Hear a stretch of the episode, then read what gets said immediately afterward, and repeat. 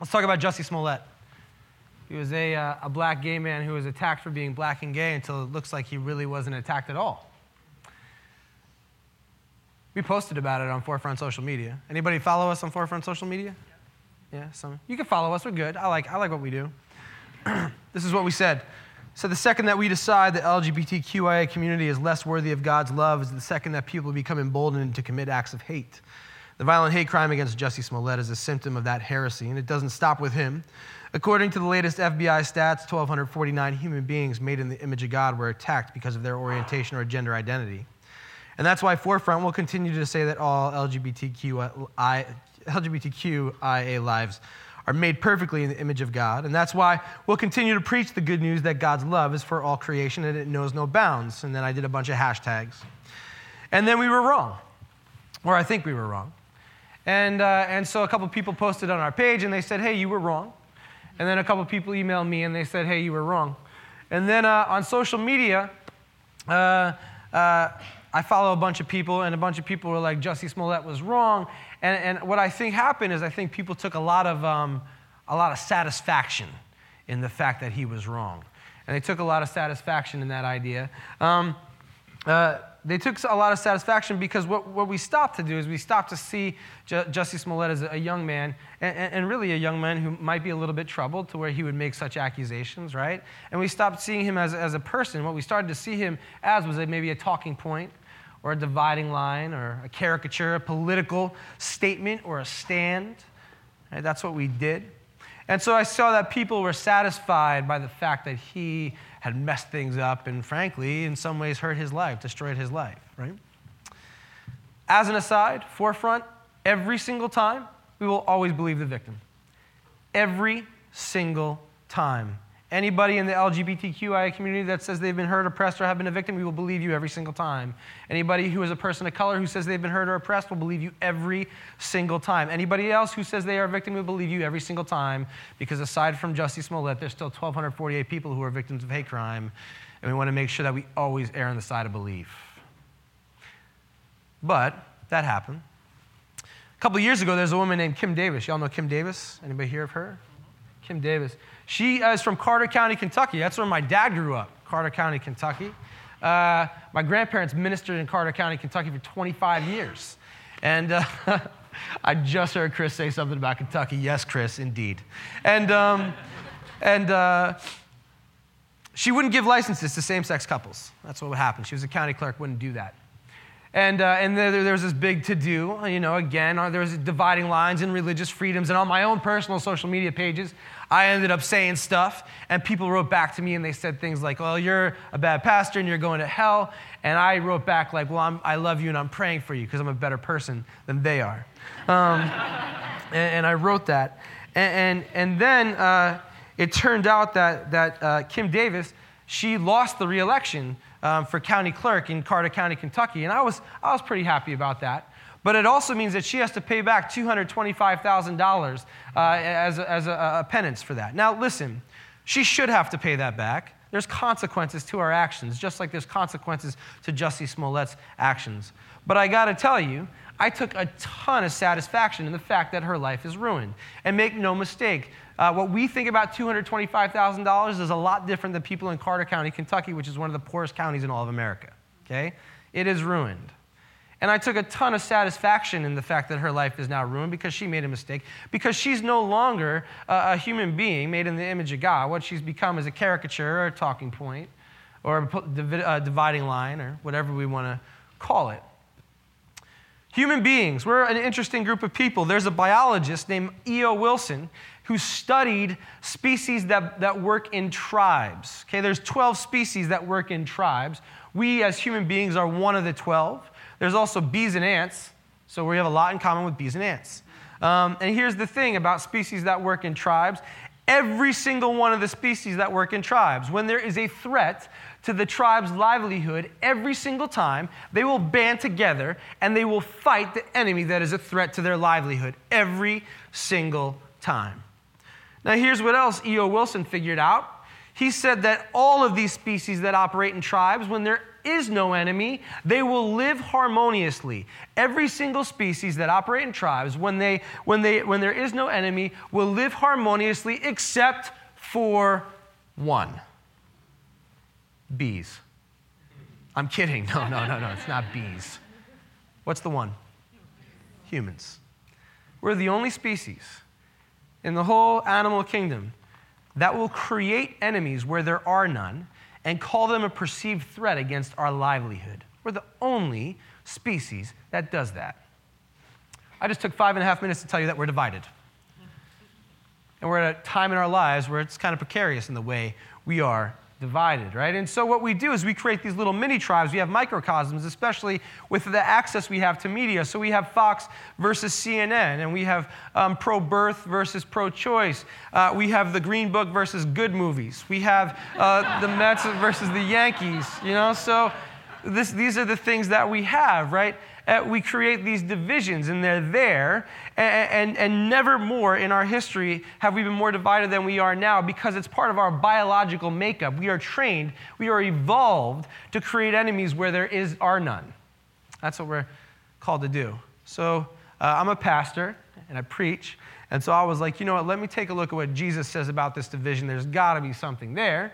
And, um, and so I read Matthew 10. If y'all want to turn to Matthew 10, you're more than welcome to do so. And Matthew 10 uh, says this uh, Matthew 10, 34 through 36. It says, Do not suppose that I have come to bring peace to the earth. I did not come to bring peace, but a sword. For I have come to turn man against his father, a daughter against her mother, a daughter in law against her mother in law. A man's enemies will be the members of his own household. Thanks a lot, Jesus. That's not helpful. Am I right? Not helpful at all. But at this church, at Forefront, what we say is we take the Bible so seriously we can't always take it literally. And so the first thing we need to do is we need to look at Jesus saying, I've come to bring a sword, right?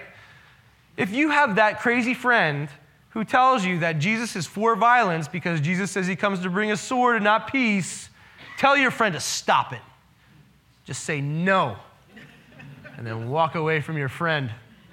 Take a moment to breathe because your friend is just trying to use uh, scripture out of context to prove their own point for their own needs. This has zero to do with Jesus being violent. So let's look at the culture and context behind it. And one of the ways we can practice context and culture is by going through the rest of the passage. Because when we go through the rest of the chapter, we're going to find out who Jesus was talking to, uh, who he was with. Uh, the people he's talking to is always incredibly important.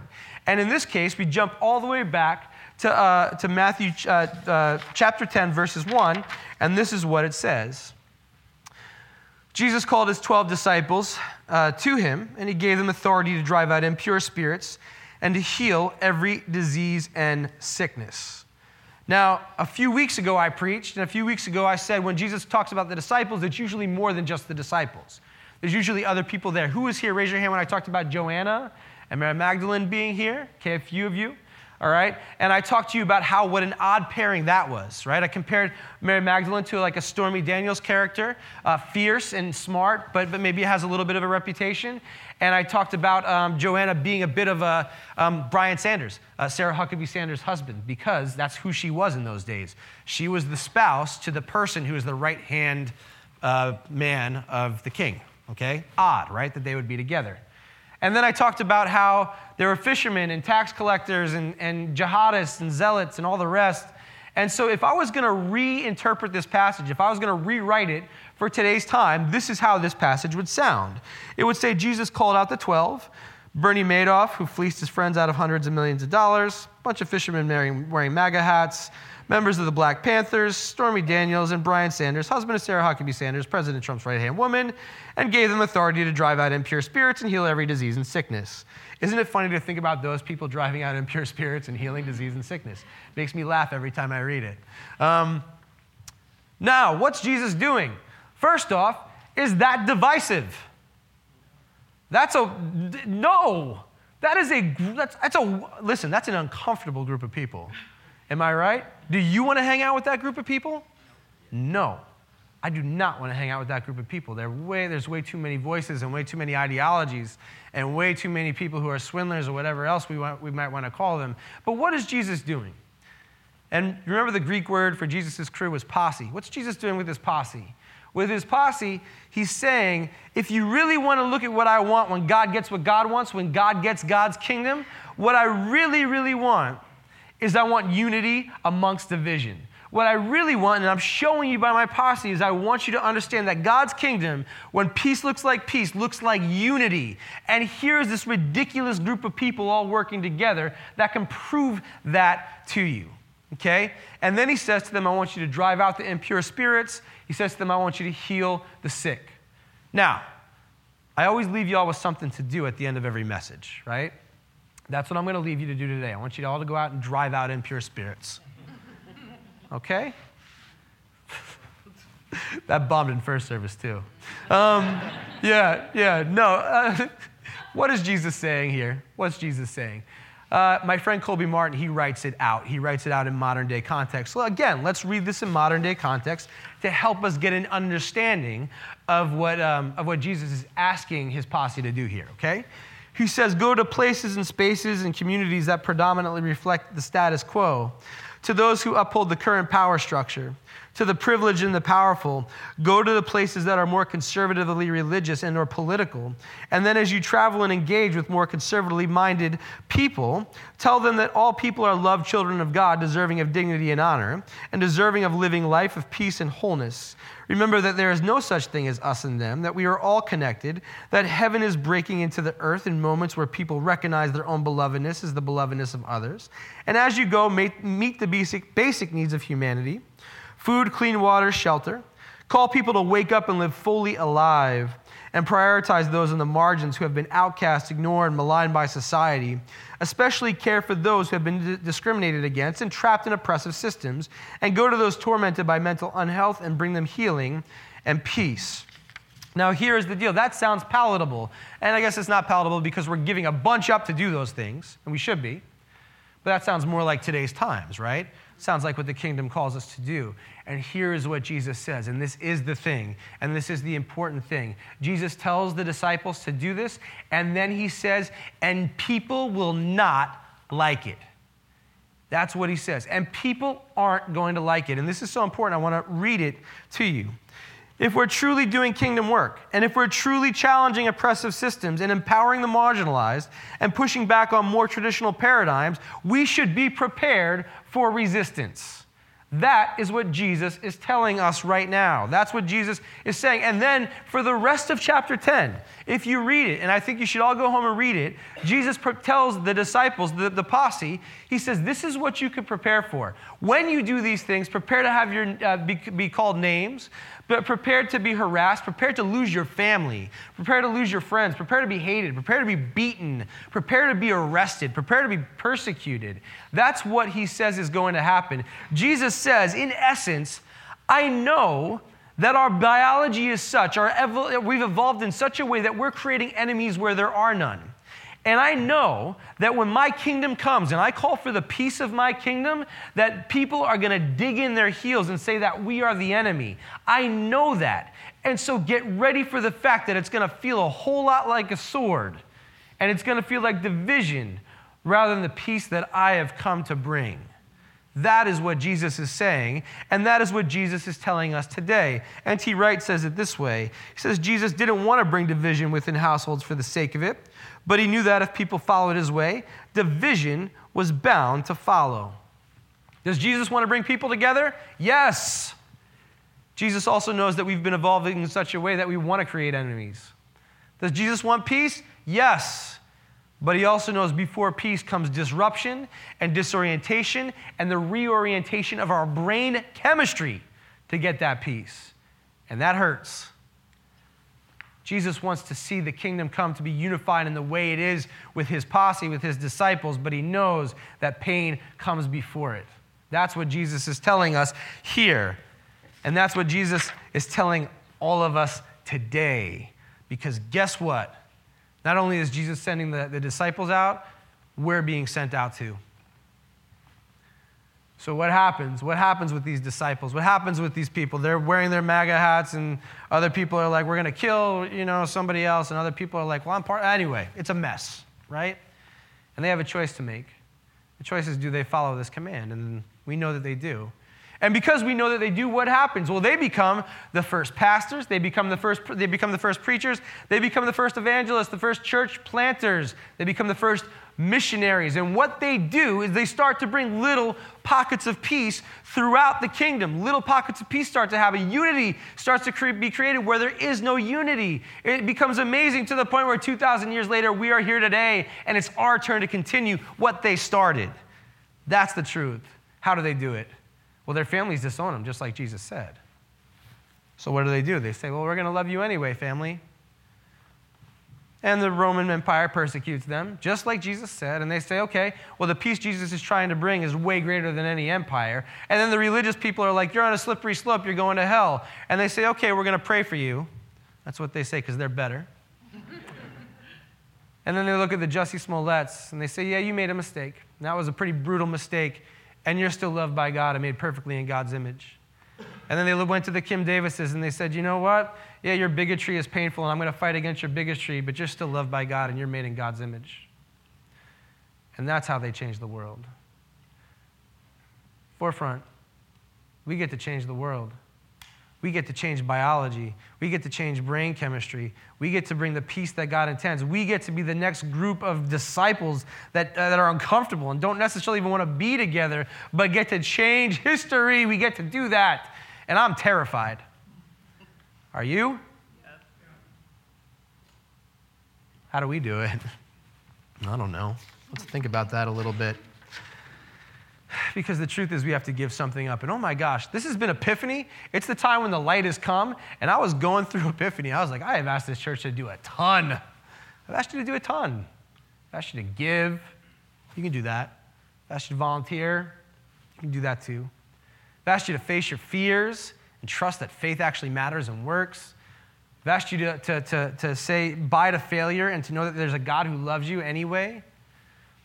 Last week, if you were here last week, Alicia gets up here and she's like, create space for your religious trauma. Oh, man. I'm still trying to work through that one. And now, what I'm asking us to do is, I'm asking us to bring the kingdom of God to change biology in such a way where we will meet resistance, where people will dig in their heels, where people will push back.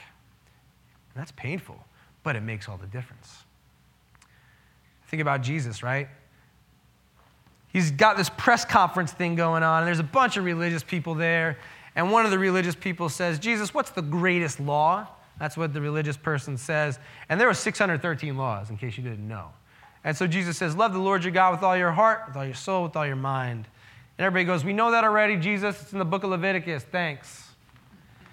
And then Jesus goes, And love your neighbor as yourself, which can also be translated to love your enemy as yourself. And everybody wants to kill him. And they do because this message is so powerful and so divisive that sometimes it feels like it's bringing a sword.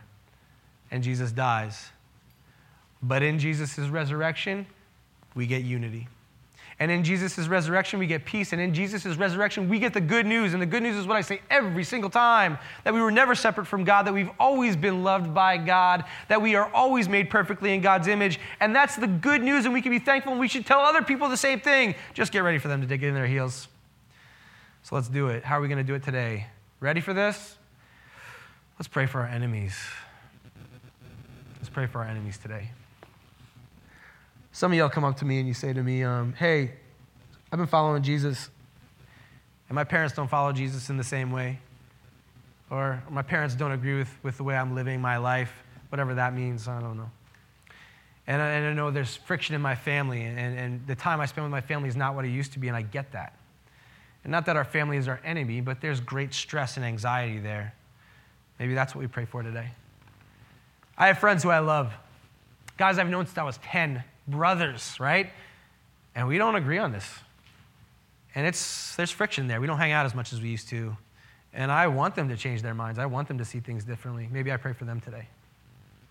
Maybe if it's big. Maybe there's an ideology a really big one. You feel a division, you feel political division. In fact, we might even talk a little bit and pray a little bit about politics. Well, that's uncomfortable, but maybe that's what we pray for today. Perhaps your enemy is addiction. And today you got to pray, all right, addiction, you've had me. You've had me, but I'm bringing peace. What is your enemy? And how can we pray for that today? That's what we're going to do. That's how it's gonna, that's how the kingdom of God's gonna come. So close your eyes, please. If you want to. That sounded really forceful. If you'd like to close your eyes, please feel free to close your eyes. And I just want to read this to you. And to me, it's been a word all week, like a word from God all week. When we're ridiculed, when we're rejected, when we're insulted, when we're shamed, when we're told we've lost our way, we're accused of betraying our family, take heart because it means we're doing something right. And so let's pray for the courage to keep speaking up and to keep living out the call to justice. And let's pray that we keep integrating our outer world with our inner peace. And what I want you to do is, I want you to take a few seconds right now.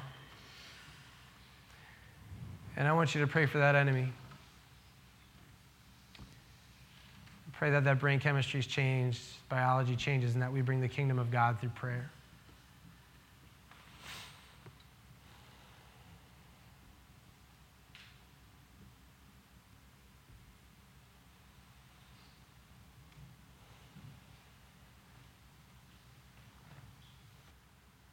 Almighty and merciful God, we come to you now with humble hearts.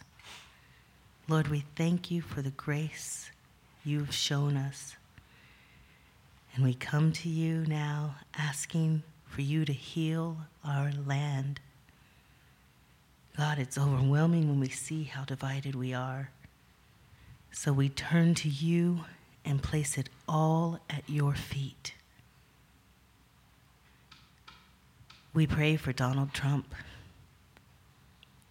Lord, soften his heart, convict his spirit, change his mind, and lead him to make decisions that will bring about the peace that you intend. Chasten our leaders in the Senate and House. Give them the courage to pass laws that will protect the oppressed, disadvantaged, and marginalized. Move our leadership and all the people of our nation towards love.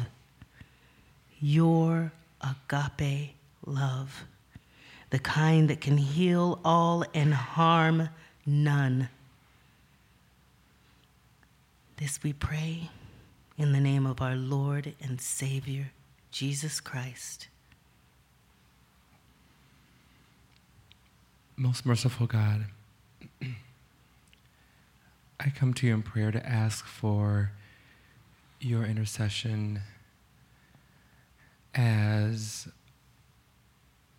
we continue, as my family continues to work with the facility that oversaw my mother's care over her final days. And as we enter these conversations, I ask for you to touch the hearts and the minds of the staff in the facility for transparency, for truth. That through these conversations, evolution is found for the good of all that enter their doors in the future. And I also pray that you touch my family's heart and my heart that as we continue to have these conversations that we approach this not taking up the sword to punish and persecute but for the good of all for the truth and the embetterment and care for everyone that enters those doors. For that we know that with you through you and in you all things are possible And God, I pray for all of our enemies, spoken and unspoken today. People that make us feel uncomfortable, the ideologies that don't quite work for us, the enemies we create where there are none. And I pray for unity that looks like your posse. I pray that we'll have the courage to give something up in order to get that. I pray this all in your name. Amen.